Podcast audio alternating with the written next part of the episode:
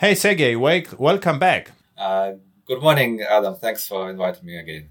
Yeah, sure. Uh, it, it had to, because today I have also not, not a question about your computer, rather than um, what interests me, how J A X R S happened. Because what I remember back then, it was like, uh, you know, everything was about SOAP and servlets.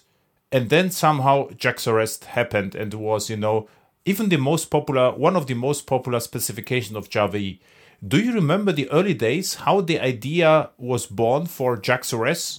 I think the idea was born by uh, the guys from uh, Sun Microsystems, right? Mm-hmm. And uh, I think Paul Sandoz, as far as I recall, uh, who was um, just driving the initial implementation and was totally revolutionary, right? Mm-hmm. And um, Jersey, the early Jersey versions, they really, I think, they've blown everyone up.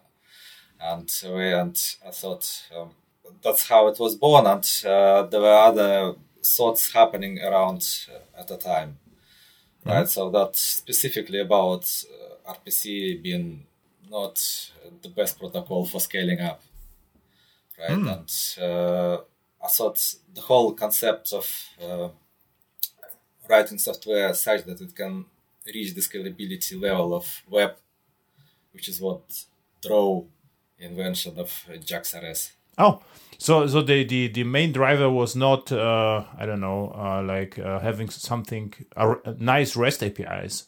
More the motivation was scalability for J A X R S? Uh, this is that, this is my own interpretation of that. Like, I mean, just just uh, having an A P I uh, wouldn't solve the, the, the, wouldn't get us closer to reaching the web level of scalability, right? I thought people were concerned what happens when you have thousands of uh, clients talking to thousands of servers, and what happens when someone uh, changes a signature in the method, and uh, should we have to uh, oh. redeploy, redeploy everything, uh, like just because of things like that. And on the web, uh, it was just like from the get-go, just reading uh, unrecognized tags are not uh, causing the browser to fail. Like uh, so, the, the things were backward and forward compatibility from the early days. So you just mm-hmm. you deploy a new version of the server, and the older browser still consume it,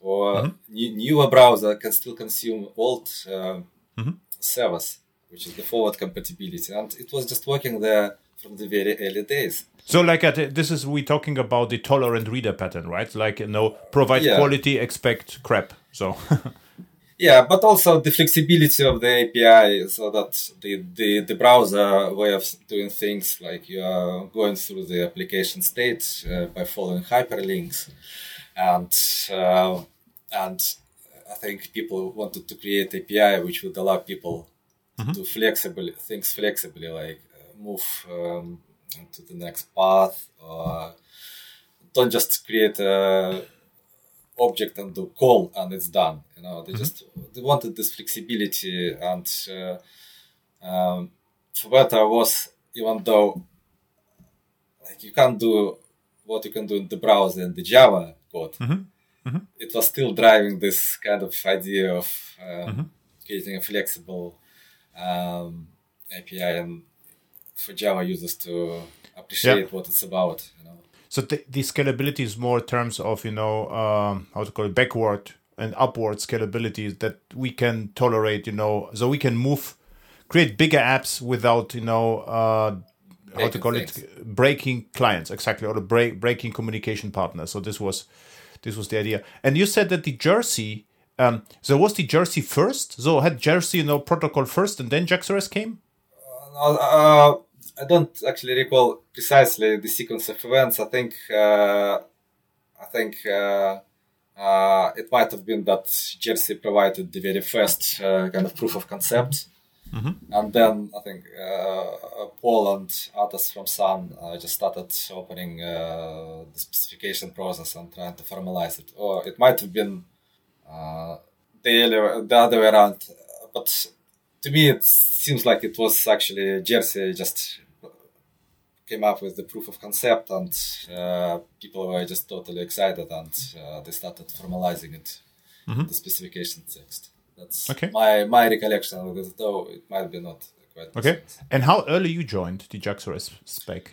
Uh, well, uh, so the, the first of all, I wanted to implement it myself, of course, even though we had some uh, obvious tension uh, at the time that, look, you just have to use uh, what Jesse already has, uh, but we already started uh, uh, like Dan and Dan Kalp and others from Iona. They already had Apache C X F software foundation project uh, uh, active, activity going, and uh, Apache C X F in particular. And uh, uh, it was only about SOAP at the time. And for us, for Apache C X F users, it was obvious to me and for other C X F colleagues that we wanted to give options to users, right? Because it was obvious that users would want to write from now on not only SOAP-based applications, but they would like to explore mm-hmm. um, uh, J A X R S. So one of my colleagues uh, from the China office, he started uh, the initial J A X R S implementation, uh, and um, and uh, shortly afterwards I joined, and from then on I started really. Uh, quite heavily involved into this the whole project. And when did I when did I I think I might have joined J A X R S specification effort only after I uh, joined Red Hat for a brief period of time and returned to uh, Thailand to to uh, to work full time on Apache C X F J A X R S, and at that point of time I thought, as far as I recall, that was the first time when I joined the, like, formally the the, the specification effort. Mm-hmm. Um, what I found revolutionary at the beginning, that uh, J A X R S was designed to be servlet independent, right? Or somehow servlet independent, because you could inject, you know, the H T T P servlet request, but uh, actually it was meant to work without servlets, right? Yeah, and uh, a, a, number, a few of the implementation were servlets. was, yeah, it was funny. Yeah, yeah. At the beginning, it really leaked, because what I saw also, you know, everyone shipped with the Jersey servlet. I think it was even hard coded in the first in the, the first releases. But uh, but right now, it is actually true, right? So Quarkus uh, J A X R S r- works without servlets, right? Apache C X F, yeah, definitely works without servlets. Servlets would be just one of the integration points. Really. Mm-hmm. Yeah. Because if you think about this, servlets are not really needed, right? So we have to get the posts, and this is uh, what servlet is doing, is parsing, you know, the parameters. But if you have the information, you don't need, need servlet. You only need the information which is encoded in the request, right? Yeah, I suppose uh, like for some implementation, it was making sense uh, to create them as filters, uh, just so that they had to support servlet communications at the, time, at the same times. Uh, for A G B or mm-hmm. something else. And uh, for Apache C X F, it was, there's no problem like that. You just didn't have to worry about it. Yeah, but you could use container request, uh, container request filter, I think, and container response yeah. filter, right? It was, yeah. Yeah, it was uh, something like that, yeah. True. Okay, so now, uh, at the beginning with J A X R S, uh, which authentication method we had available? So at the beginning with J A X R S, you know? So was it something? It was, uh, it was H T T P, uh, like basic authentication, I suppose. And uh, then there was Kerberos authentication, like a rock solid, pretty old authentication mechanism. But then, just about the same time, possibly, uh, uh, people were starting talking about Open Authentication one point oh, and uh, and uh, that's uh, where the whole new Uh, revolution started, I suppose. Uh, OAuth one point oh, I say, right? Yeah. Um, but there were some problems with the spec, right? one point oh. So with the one point oh, there were some problems with the spec, right? So it's a severe problem, I remember. Uh, well, it's probably depends on which camp you were in. Uh, like uh, uh, at the time, I, I wasn't very deeply involved into into OAuth one.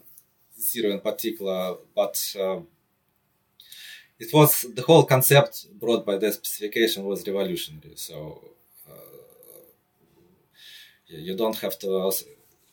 It was it was paving, paving the way for mainstreaming single sign-on, expensive single sign-on, just into the into the ma- making it uh, main, going mainstream, right? And uh, the authorization entering the password was happening not at the website uh, you are about to access, but at the provider side, right? And uh, and uh, this is where you enter your name and password or whatever other authentication mechanism is supported by a given uh, provider, and then redirected back. And uh, I thought that was uh, was becoming increasingly popular, and uh, this in turn led to open authentication to nil mm-hmm. effort, uh, which I started following a bit more closely at the time. And um, And uh, the, as far as I recall, as far as I recall, the Open Authentication One nil author eventually decided to quit. Uh, but uh, Authentication two nil effort uh, remained, and it in the end it succeeded, right? It. Uh... Mm-hmm. What I remember, there was a Java one. It was the uh, Monday was the community day. And and the community day, you had the possibility to talk to the engineers. So there was like, you know, there were tables and you could just join and had a chat, informal chat. All right. All right. Yeah, it was a nice day, actually. And uh, it was really early. It was, uh, I would say, two thousand eight, two thousand five or something like this. Mm-hmm. And there was OpenAM from Sun Microsystems, this um, then um, open access manager, I think. And I had a chat with, with the um, people of the server. And they already back then, Uh, talked about OAuth one and uh, uh, that they would like to provide it. So this was actually interesting. And, and this OpenAM is still around, still still uh, around. Actually, it is a commercial product. But but uh, the, the OAuth early days, the and and what I remember also very early, if I say, you know, um, a proprietary implementation in Java E application service, I, I always, you know, wanted, you know, to, to move the implementation towards uh, OAuth because it was uh, a standard back then, but it's not not really well supported standard, right? It was there, but it was not natively supported. And um, so and okay, so now maybe so we have uh, J A X R S and we have Quarkus, and you are the uh, Quarkus committer, and uh, you care about the security, right? So um, we have now OAuth two, maybe. So this is the second OpenID Connect. Yeah, built on top of OAuth. Yeah, but maybe we should start with OAuth two point oh. You you know the significant differences to OAuth one, or is it uh, too too far too far back? Uh, no, oh, oh, oh, like um, you know, OAuth two, you have uh, a refresh token, right? The concept mm-hmm. of the refresh token introduced mm-hmm. in Open Authentication two, right? Uh, other than that, I think the Authentication two protocol is simpler. Mm-hmm. Right, uh, I, I recall like uh, like with uh, authentication one nil, was like a significantly more sophisticated implementation requiring uh, to complete the authorization uh, flow, right? Mm-hmm. The, the the flow you have to. Uh, I thought it was depending. It you need to you were you, you were about to capture the signature of uh, H C P. The signature process calculation, as far as I recall, was including uh, uh, H T T P request method, uh, possible query parameters, and I thought it was somewhat brittle. Like, like mm-hmm. for example, the query parameters, uh, they, there was no con- uh, concatenation process in place as well, and uh, I thought it. I just recall thinking it was sophisticated. Uh, uh, however. Uh, the, the, as far as also as far as I recall, authentication one nil authors, they thought uh, it was essential to capture the for the H T T P security to capture the precise kind of snapshot of the H T T P request, right? Yeah, session also, fixation. I'm just yeah, reading, right? Yeah, que- queries. Uh, what query parameters were there, so that mm-hmm. nothing is changed in the in the process. Uh, this is probably, but this in itself. Goes just beyond uh, the actual authentication uh, flow, and I thought maybe this is where they diverged.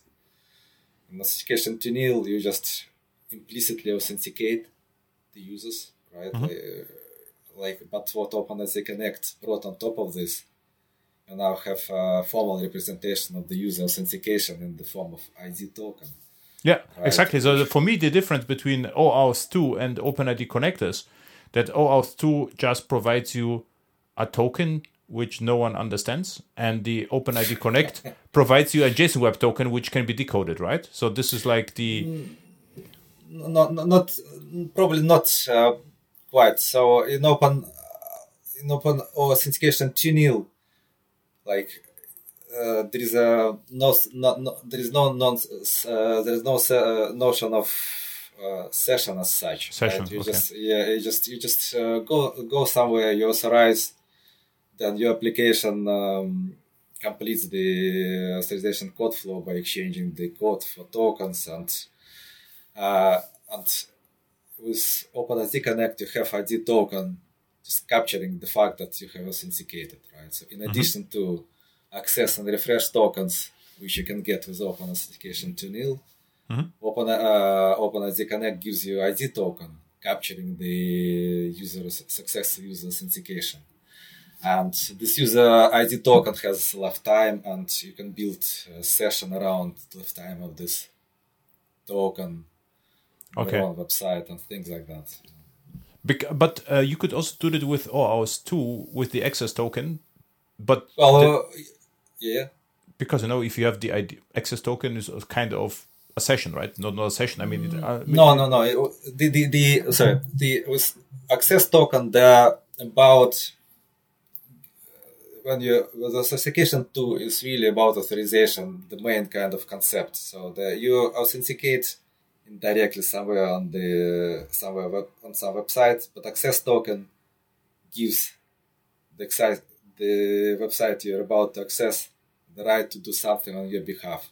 It's access token is not really about doing something on this website you're about to access, but you are giving the permission to this website. Do something on your behalf mm-hmm. with this access token. Forever. Some, for, not forever, for some time. The, for the some access, time. To, okay, the, for access token is uh, time scoped, yes. Yeah. This website can fetch some data for you, some print something for you. Uh, so, but I D token is really um, in, like an instance of the fact you authenticated into this actual yeah. website. But maybe you should uh, know cover you know, the, the terms, because uh, what we have, we have uh, the uh, the client, and the client can be, the, the usual about the client is that the client is an, an app which uh, we would like to access, right? So if this were, let's say the, um, what we have, let's say we have a J- JCP, Java Community Process website we would like to authenticate. This is the client. Yeah. Uh... The, Yeah. Then we have like the it. resource owner would be you or me, right? This is the end user is the resource owner, right? Uh, well, the website, if if you talk about G C P, it's uh, it, this is in uh, OpenID Connect terms. It would be um, a so-called confidential OpenID Connect client. Mm-hmm. Confidential OpenID client, yeah. Because it needs authentication in. In OAuth would be, uh, it's not the I D P, it is called differently. How is can OAuth called the server? It would be like the identity, um, because I D P implies OpenID Connect. And there is a more generic name, I think it is called like um, authentication server just, or authorization uh, server. Yeah, possibly, and uh, there's uh, relying parts and so on. But uh, in, in, in, the, the site we are authenticating into is a confidential OpenID client, and it's called confidential because it keeps the secrets mm-hmm. representing uh, the OpenID Connect reg- registration privately. Mm-hmm. That's why it's called confidential. It can it can it can keep things like uh, refresh token, which is a very powerful token, privately. If uh, we're talking about single page application, which authenticate users into uh, OpenID Connect provider. This is a public. This S P A acts as a public mm-hmm. OpenID Connect client because it doesn't can't keep the secrets securely anywhere, like in mm-hmm. uh, refresh tokens, for example. Mm-hmm. Yeah. Well, we're just going with is OAuth two usable without OpenID Connect in real world? Yeah, yeah, we have uh, several uh, very well known social providers like GitHub, uh, like. Um, uh, like uh, s- uh, Spotify, I think they're host to uh, Twitter. Mm-hmm. The totally O auth two providers, they just don't know what OpenID Connect is. Like, but the difference between op- it's still authentication, right? We are still allowing letting users authenticate to GitHub, for example. But the the the, the for, for, for frameworks like uh, Quarkus, the authentication is implicit, right? Like the the, the only the user can uh, essentially verify that the token they're getting is valid, because mm-hmm. um, no, they just need to access some A P I. Mm-hmm. Or Quarkus can do on behalf of them to access user info information on their behalf. Um, and these access tokens are, are often binary in O auth two world, right? There is no JSON Web Token format, so you can't really verify them locally. Mm-hmm. Uh, so uh, for some tokens, notably coming from O auth two providers, just have to verify them implicitly uh, by accessing some of the A P I from this provider mm-hmm. uh, services. You know. Okay. So what it means is uh, you, you mentioned S P A and not S P A. S P A is not confidential or confidential clients. And what it basically means, I think, in the confidential client, I could go to Quarkus. Quarkus yeah. will do the OpenID Connect flow and, pro- and provide back the token. And with the S P A, I would go directly to the I D P, get the JSON Web Token, and come back to Quarkus, right? Yeah, like with S P A, S P A itself has uh, some kind of script uh, which mm-hmm. will redirect you to OpenID Connect provider, and uh, this S P A will get the tokens, not Quarkus. But mm-hmm. then S P A will use access token mm-hmm. to access uh, Quarkus on behalf of the user. The same way when we access Quarkus, the Quarkus will use access token on, my, on our behalf to access something else. So this is the general concept brought by access tokens and uh, O auth one and O auth two. That's what where the revolutionary concept was, I think. Uh, plus, of course, the the fact the password has to be entered elsewhere, not directly. But but we could actually distinguish between access tokens and I D token, that we could say the access token is more or less a reference to the identity, or I mean th- it points to the, you know, to the data, and I D token already has the data, right? So the if we have JSON Web Token, it already contains the data encoded, right? So like scopes and the user data and so forth. No, not not, not quite. Uh, not sometimes uh, users actually treat them interchangeably, but these are two conceptually different uh, tokens. So I D token has a u- information about the user, indeed, and if there's not enough information about the user, OpenID Connect provides uh, user info concept. So uh, a Quarkus, a Quarkus will uh, get additional info mm-hmm. from the OpenID Connect provider about the user. And what do you but, have to pa- pass to the to the user info endpoint? You need a kind of a token to get the I D token. Exactly, but uh, but access token, that's what it's about. It's about a given endpoint fetching something on behalf of the user. And access token, using access token to access user info from from OpenID Connect provider is the real instance of this. So you just use access token to uh, when I'm authenticating into Google or to Clark, I'm giving my permission implicitly already that uh, Quarkus can use my access token mm-hmm. if needed to access my user information. This is like OpenID Connect scope, you know, and uh, in the token. But of course, in the in, in the real world, the access token can have more scopes, like print or mm-hmm. I don't know. Book, so it means I can pass the access token back and forth, and then I get uh, authorized to, to access something. But what I can also do, I can have the access token go to user info endpoint, and I get the I D token back with the scopes. And this is more like almost like offline. You, you, you won't get I D token back, because I D token was returned once authorization code flow was con- uh, completed. But uh, you can use this access token to fetch uh, user info, which will contain information already included in I D token and more. Okay. And uh, you can then uh, propagate this access token to other downstream services uh, mm-hmm. to access some other things uh, needed by the application. Okay.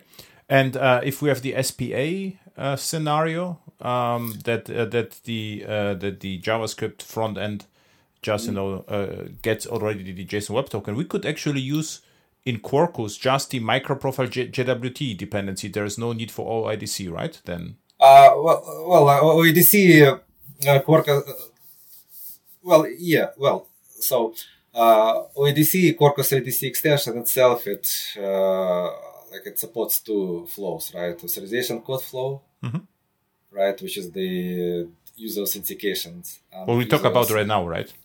Uh, but S P A, like if S P A authenticates users, right, it gets I D token, access token, but then it will use access token to send it to Quarkus as a mm-hmm. bearer H T T P token. So Quarkus still needs to verify this uh, uh, token in order to allow the access uh, to its services. So uh, uh, so Quarkus O I D C extension can do this as well. Or you're right that you don't have to use uh, Quarkus O I D C, but you can use, for example, in this case, SmallRye J W T mm-hmm.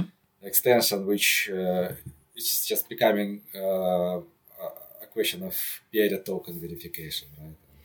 And, we, and with OpenID Connect, you typically use uh, local verification keys in uh, J W K format, or you could, and this is a legacy from OAuth two, or you could use introspection endpoint of the OpenID Connect provider if it supports it. Mm-hmm. To send the token uh, over the back channel to, um, to, to, to introspect the token. And this is probably the other important difference of OpenID Connect from OAuth two. In OAuth two, if you need to verify the token, you need to introspect it, right? You need to send it uh, to uh, to the provider, to OAuth two provider to verify it, to confirm it's valid, right? And with OpenID Connect, you have a copy of the local keys. So you can mm-hmm. do the verification Uh, with the public keys locally, so you don't have to send the token back and forth all the time, you know, just verify. So, so OAuth two means the introspection is the, the process of sending the token back to the to the server, to the yeah. how to call the server, to the OAuth, OAuth server, yeah, and yeah. the server says yes or, yes or no, and the OpenID Connect has more or less an offline uh, verification. Yeah, process. yeah, yeah, yeah. Because the, you need the, a public key, you need a public key, and, and with the public key you can verify the. Uh, Authenticity, yeah. authenticity. I think exactly, it's called, yeah, yeah, of yeah. the of the token, right? Yeah, but it's not totally offline when uh, yeah, when the token uh, key identifier cannot be matched. Uh, the uh, the application will fetch, will try mm-hmm. to refresh JSON Web Token keys mm-hmm. from the provider and see if it can find the matching key again. So the. Um, Which supports, uh, yeah, which supports the key recycling. You know, key but, but I think the the the uh, the verification with the key is also supported by SmallRye J W T and so MicroProfile J W T, right? So because they have, you can specify the key and it should work actually, and it yeah. could be also provided by O I D C, right? Well, yeah, the yeah the SmallRye J W T is in Quarkus if you are only dealing with. Uh, Authenticating uh, bearer tokens, you can use either SmallRye J W T or O I D C extension, right? Mm-hmm. Just O I D C extension is a little bit more involved. You can support both. You can support both uh, flows at the same time. You could have a so-called hi- hybrid mode where you could accept bearer tokens, mm-hmm. or you could uh, authenticate users using authorization code flow at the same time. You know, mm-hmm. things like that. Okay. So um, we could use both, basically. So you could yeah, use... yeah, yeah, yeah. And we also have uh, one more extension dealing with the bearer token authentication. It's called uh, Electron OAuth two. It's it's really it's probably the most lightweight extension we have.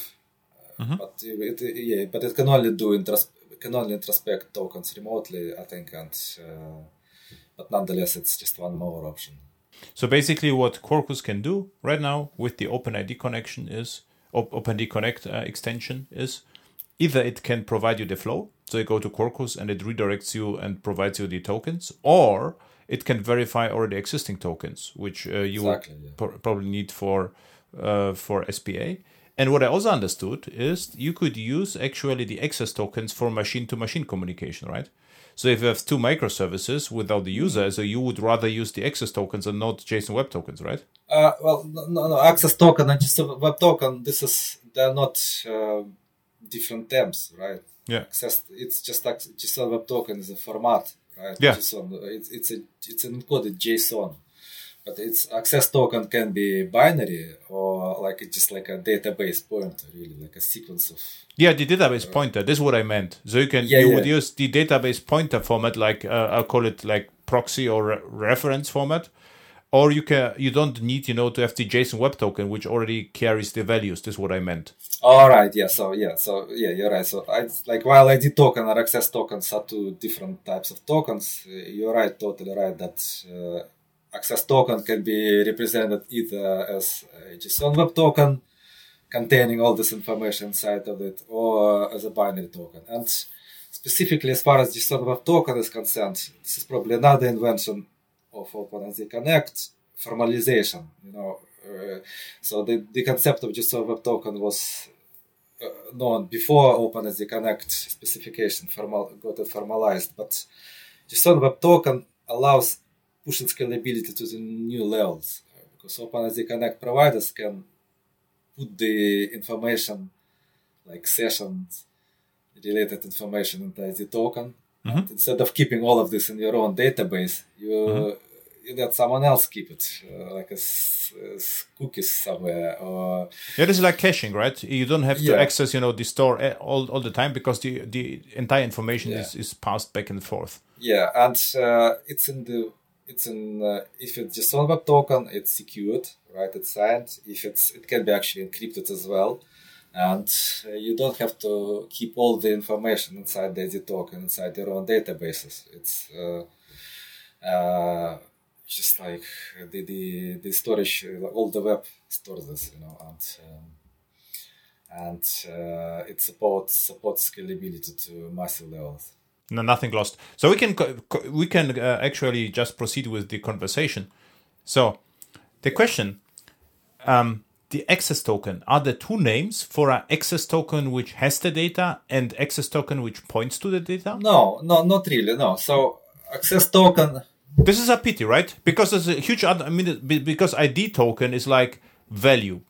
And the access token can be value or a pointer, right? Uh, well, the, the, the reason uh, for, I think, the, for I D token be, always been in JSON Web Token format, that it just has to be used by the website, right? It has to be uh, verified locally, it has to be efficiently processed, uh, verified locally, and um, access token.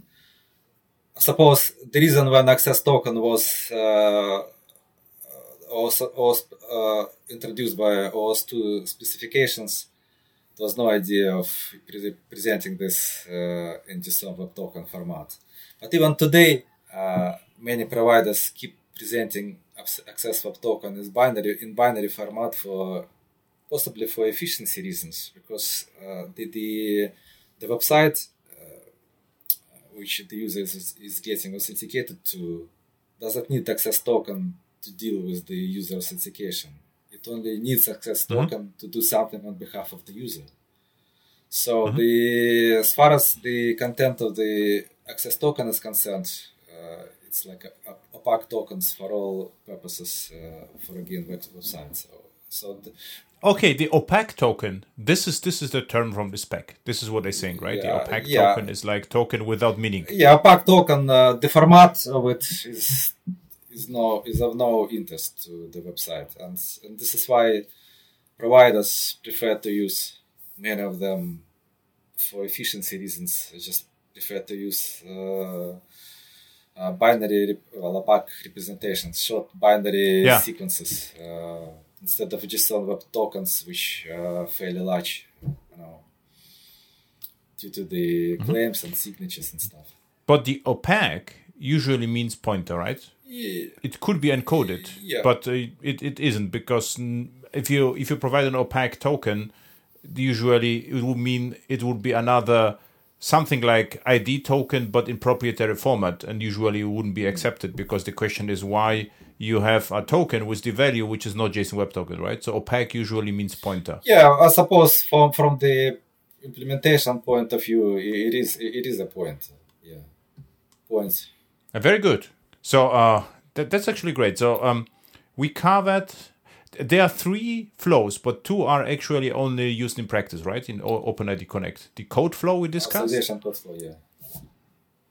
What what what else we have? We have the implicit flow, uh, no, right? No, we don't do implicit flow in Quarkus. So we do. But there is in OAuth. In OAuth there is yeah, implicit flow, right? These days it's uh, deprecated, I believe.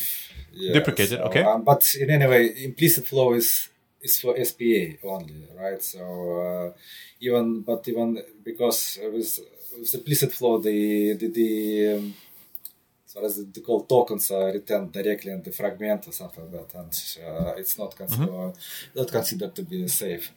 and uh, and uh, yeah, so the two clo- flows we are focusing on and Quarkus on is uh, association code flow and uh, to authenticate users directly or bearer token authentication, right? And uh, this is where. So code flow and bearer bearer authentication. Yeah. They are yeah. the two. Mm-hmm. And authenticating using directly would be like the basic authentication with H T T P, right? This is what I mean. What do you mean? Or is without OpenID Connect? Uh, yeah, like we have several other authentication mechanisms, like uh, basic authentication. We have the legacy form authentication. We have web authentication. Uh, the web mm-hmm. authentication created by one of my colleagues, uh, Steph. Uh, which is leading to the whole kind of passkeys uh, area and so on. Exactly. So um, interesting. So we have uh, so Quarkus has multiple security providers. The most, I would say, uh, powerful one maybe is OpenID Connect, right? There's a lightweight variant, small J- J- J W T and Elytron security. This is the the, the, the lightweight, most uh, simple and uh... yeah yeah. We, uh, we recommend OpenID Connect because single sign-on. Like essential in any major production and uh, or even bearer token authentication, and this is why we recommend OpenID Connect or mm. if you can't use this SmallRye J W T uh, to use it for your security. But indeed, other options mm-hmm. available and uh, basic authentication and secure networks is a very reasonable, simple approach. Uh, mm-hmm. What you only have to cover is the, the contents of JSON Web Token, because, uh, very briefly, because what's inside is the scopes, and scopes are more like roles, I would almost say, right? Or or no, roles is my capabilities, but usually you could map them to roles, right? Well, yeah, JSON Web Token, uh, technically, it has uh, the, the headers representing uh, information, how the token was secured, for example, and uh, how the sequence has been created, and key identification. You know, and uh, then mm-hmm. the, the, the, the actual content is typically is typically uh, claims, right? And um, and scope is one of those claims, and uh, and it's kind of tricky. Scope uh, may not necessarily can be used as a role, but it can be used mm-hmm. more like a permission. So, so for example, role is admin, right? And permission is read or yeah. write. So it's kind of different. And yeah. we, uh, my colleagues uh, have uh, implemented both permissions and role-based access control. So in Quarkus. What uh, what do you mean implement both? Yeah, you could use because you the could use, yeah. scope is just, just just so the scope's like a hash map. There's a key values, right? There's just information, and, and the question is how the information is mapped to, to something Quarkus understands. Yes, right? So exactly. So uh, there should there can be role-based access control. Uh, like this method can be can be allowed to be accessed only by admin, for example, or user, and so on. Or it could be permission-based control. So uh, like if yeah. the token has uh, a security identity in general, has a permission to write or read. Uh, that can done the access, the, the, the request can go ahead. So yeah, that would be, and scopes would be uh, probably closer to the permission-based control mm-hmm. as opposed to the role-based control. Though users, if they want, they can map scopes to roles in, in Quarkus. Yeah. So they can say that.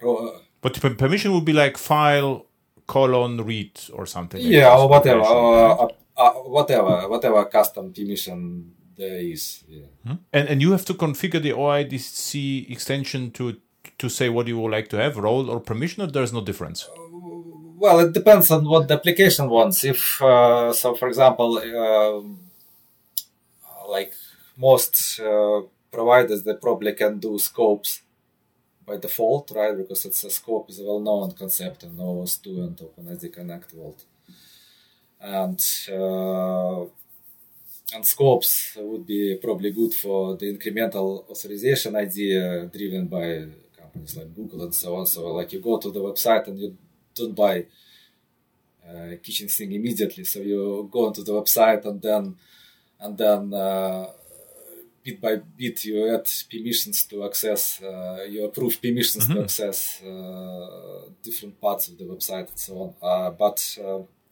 but roles, they can be pre-configured uh, in advance in the provider, and uh, it's really like a more coarse-grained access control, really, like with roles. It's about admin. But how you see this in source code? What I'm asking, because uh, scopes, I see you could use roles allowed annotation, or, or there's directly mapped to Java concept, but uh, or or MicroProfile concept or Quarkus concept. But what's about permissions? Do you have a permission annotation, or how you yes. map the permissions to permissions? Yeah, yeah, yeah. You're right. So uh, we have. Uh, Permission allowed annotation instead of roles allowed, so it's called permission, permission ah, allowed.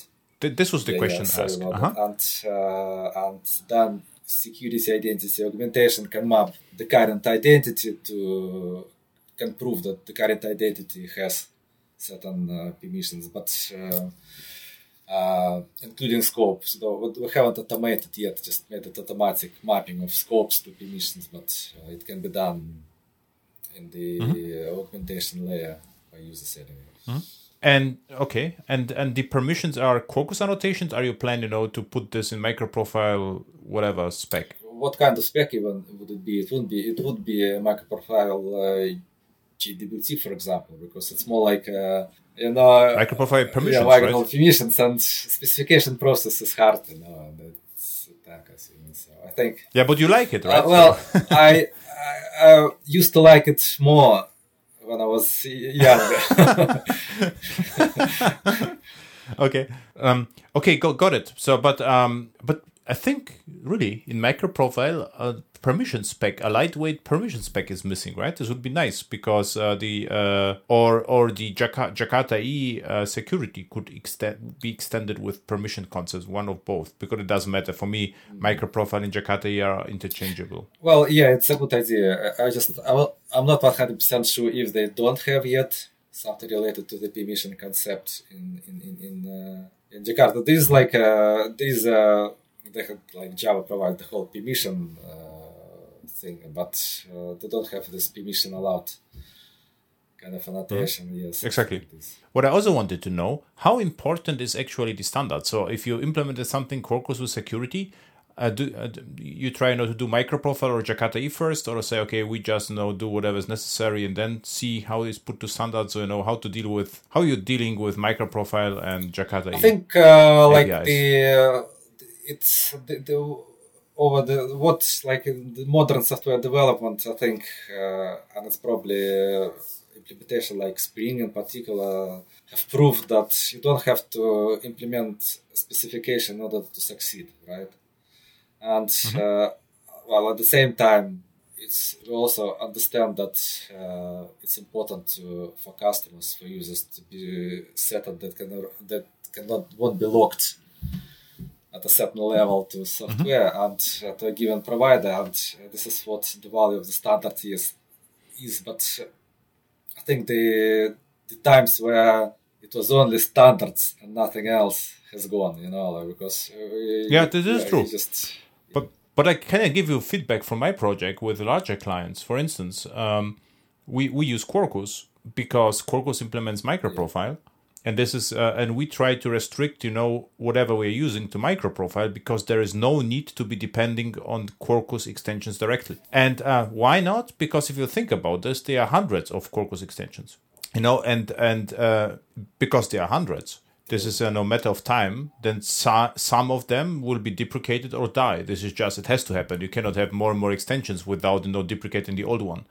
But if you if you code against MicroProfile, and MicroProfile is used in OpenLiberty and others, Glassfish and Pyaras and so forth, so the chances are no lower that they will disappear. So I would say, you know, supporting standards is really smart. Yes, of course. For instance, I realize Micronaut, Micronaut, this is a competitor of Quarkus, but I don't use it a lot because it, it doesn't support lots of MicroProfile uh, standards. And I really don't like to learn proprietary stuff just to know to use it. So um, I would say, if I know it, why I should learn, you know, strange things. So this is um, what I just feedback from from the field, that some larger clients, or not even larger, some clients just really care about the standards. Absolutely. Because they, so this is, they, but you, you have to be innovative so you can, you know, push forward. But I think then it's time to contribute back to this, to the spec. This would be the perfect, the perfect case. I right? suppose, yeah. It's it's it's it's a good point, right? So the standards, the value of standards that, that customers can be assured that uh, they can write mm-hmm. uh, code which can be ported across multiple stacks. F N S. Yeah, I say always no, le- learn once and develop everywhere. So this is my, my thing, you know. I just learn the yeah. standard once, and I don't care which servers. I can just apply my knowledge yeah. to everywhere, which is really because... valuable. And people, yeah. Um, like-minded like me, there, there are some developers who also have you know, similar thinking. So. Yeah, it's just the conflict uh, in today's software development world that uh, the start specification process and slow is slow, and uh, projects would like to fly fast, really fast, and it's really mm-hmm. uh, uh, that's where the conflict is. Like the people just like to write things quickly and put it to the um, community and uh, make them happy, you know, without waiting for a year. But, but but you know, with but with your experience, I think you can you can provide very quickly more or less stable minimal standard. This is what I'm talking about. It doesn't have to be complete, but at least you know have start with one annotation. Why not? You know, permission permission allowed or whatever, and. Uh, And uh, I think with MicroProfile, it can be very, or Jakarta E E, you can be really fast and pragmatic. And actually, um, I don't know if they remember the J S R three thirty, I think, Dero Johnson of Spring, mm. they contributed and pushed forward the standard in six weeks. Oh, so it was like, you know, yeah, the, the, the, the entire dependency, yeah, it was like a hack, but it worked back then. And the, the at inject standard, the injection. So um, just as feedback to, to the general, be careful because... If you mm. just, you know, pushing uh, new stuff, in one point of time, I say, okay, why I should use Quarkus? I, I mean, uh, if I go to p- pick... Point, ma- yeah. Because uh, really the huge huge selling point of Quarkus right now is I'm in migration projects from Pyara and Wildfly, whatever, and I, I say, okay, go to Quarkus because the code is compatible. But if you push too far, I would say, okay, then ju- why not to take Micronaut, oh, right? Yeah. Because we have in both oh, cases yeah, the same... Have, the same uh, like uh, an expert team and who are actually... Uh, active developers as well, and uh, and uh, where we really actively involved in whatever mm-hmm. activities are there in MicroProfile right now, and uh, and mm-hmm. uh, I think uh, like we are talking and discussing things, and uh, we are not just my understanding. We are not going anywhere as far as standard participation is concerned. Yeah, but no, no, but, but I, uh, you have a good point that uh, try to be more proactive, I guess. So it's uh, that's uh, we try. And... This is also like Jersey. You know, was Jersey first or J A X R S? There's nothing against have the implementation first and then standardize it because it's really boring to work with spec first. This is what I hated. But you you could actually think about the spec. You know, write the implementation and then abstract it out to the spec, and this worked beautifully, I would say. So this is why I'm yeah, asking. This is this is yeah, we have to pick a good point. I agree. Um, very cool. So now um, I asked you last time uh, about pass keys. Okay. You know, this is the new standard with uh, from uh, proposed by Apple and Google. My understanding is um, this is more like S S H, more or less, right? So this like the key is stored in, in a secure enclave and synchronized across devices, and this is how you access the page. So um, do you know what it is, and, and will it be supported by Quarkus in one point of time? Oh, so it, this is uh, a very interesting point, and I'm actually. Thinking about it, about what would be the next big thing, right? And yeah. uh, I think this is a big thing, but it, it won't be yeah. the very next big thing. So this is the ne- this is a very big thing in the as far as pa- as far as uh, passwordless authentication is concerned. And you're right, it's like it's it's a really big thing, and uh, and uh, and um, and uh, Yeah, like I said, the, the, the, the website will keep the, the, the uh, you register your device and website will keep the public keys, and you authenticate anywhere with one or even more devices with the case of passkeys uh, mm-hmm. without needing to know any password to remember it. You know, this is really streamlines and makes things more secure. So this is a very important thing, right? And like I said, we support web authentication, right? Which is, uh, with web authentication, apparently tied to a single device, but nonetheless, the concept is the same, right? So you, you, you mm-hmm. it's a passwordless authentication. But I think what is important is that uh, I believe all of this would be happening at the OpenID Connect provider side, right? So while we support direct uh, web authentication in Quarkus, I think uh, most providers, even like Kikla, for example, they just when you're about to authenticate the OpenID Connect provider, username password is only one of the mechanisms. So they will offer you an option if you want, would you like to use web authentication? And if you want, you will be uh, asked to register your device and stuff. And and so on with passkeys. So I think Qurity, the one of the OpenID Connect providers, I think they support Apple passkeys already at their side. So mm-hmm. I, the point is that as far as uh, framework like Quarkus is concerned, we would like uh, sophisticated, uh, focused providers such as OpenID Connect provider to deal with all of the complexities of this, right? But the next okay. big thing will be verifiable credentials. Believe me, it's verifiable. Uh, okay. Verifiable credentials is the next big thing. It's about proving your credentials, your driving license, your age limit, whatever else, electronically. This is the next big thing, mm-hmm.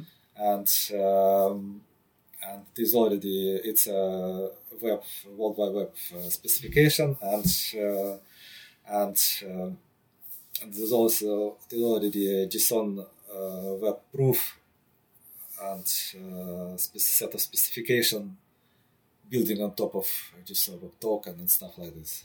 It's going to be big. So the idea is that you, for example, let's say, imagine you are about to access Quarkus. And Quarkus uh, includes a scope uh, mm-hmm. when redirecting back to OpenID Connect. Uh, provide your credentials. You go onto the OpenID Connect website. You authenticate as usual. And then OpenID Connect provider asks you, what type of credentials do you want to...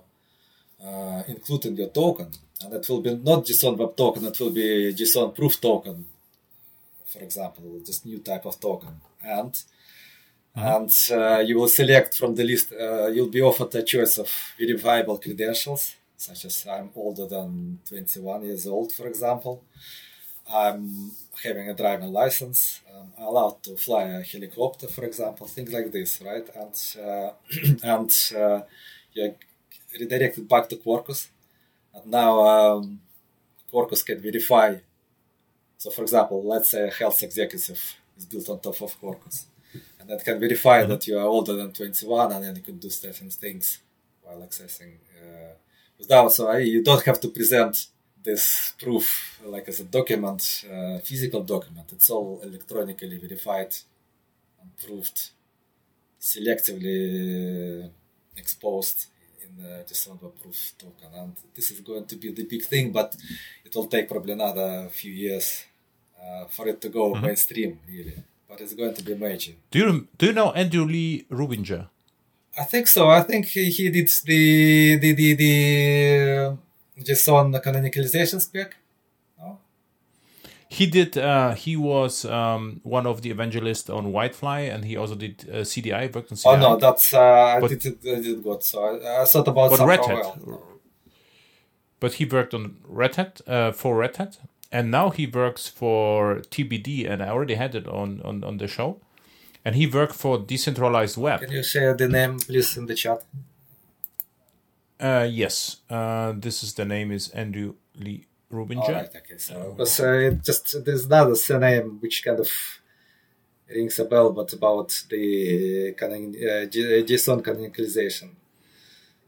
Maybe he also did it. And by the way, um, did uh, there's any way to canonicalize JSON with Quarkus or Quarkus extension? Uh, no, but yeah, there is a specification and there is a library, I think, which allows to canonicalize this. But uh, which library are you using? No, we don't do it. Uh, I just uh, I, like I know there's a spec effort which mm-hmm. has been done, uh, JSON canonicalization, which uh, can do it, and uh, there's a library to support that spec. I just haven't used it. And the the uh, company he's working for is called T B D, and this T B D is like social link data, and uh, from from the solid, and this T B D is like a blockchain, and they I think uh, they are using exactly this for finance, finance world, you know, to um, to have um, this T B D dot website is the name, and if you search.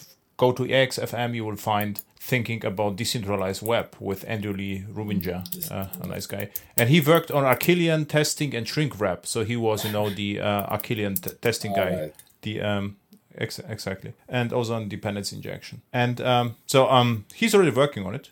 And uh, and uh, he's uh, the, the T B D is um, a company from, how it's called? Block, I think, is the new name of the company, and back then it was called differently. It was, uh, it is a payment provider. This, and, uh, this um, might be more related to blockchain, uh, kind of.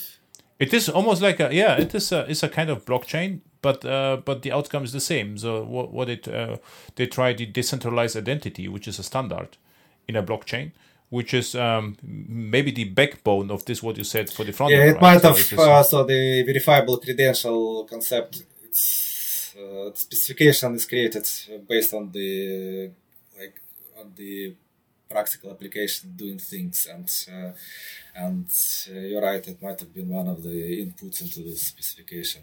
Yeah, cool. So what's uh, what are the new security features you are working on Quarkus? Is this something new or just to make everything more stable? And yeah, we're, we're always uh, we're very busy in Quarkus, like in related to various security questions and issues. OpenID Connect would probably the busiest uh, extension security-wise. Mm-hmm. But uh, as far as the new security thing is concerned, this a little bit stalled at the moment, but. Uh, Uh, uh, yeah, we would like we would like to support like inclusive authentication, which means that more than one authentication should happen at the same time. So, for example, okay. if you use mutual T L S and you, you so mm-hmm. not authenticate users over mutual T L S, so it's mm-hmm. would be mutual te- mm-hmm. authentic- inclusive authentication. Both mutual M T L S verification has to pass and uh, username password authentication has to pass. Uh, mm-hmm.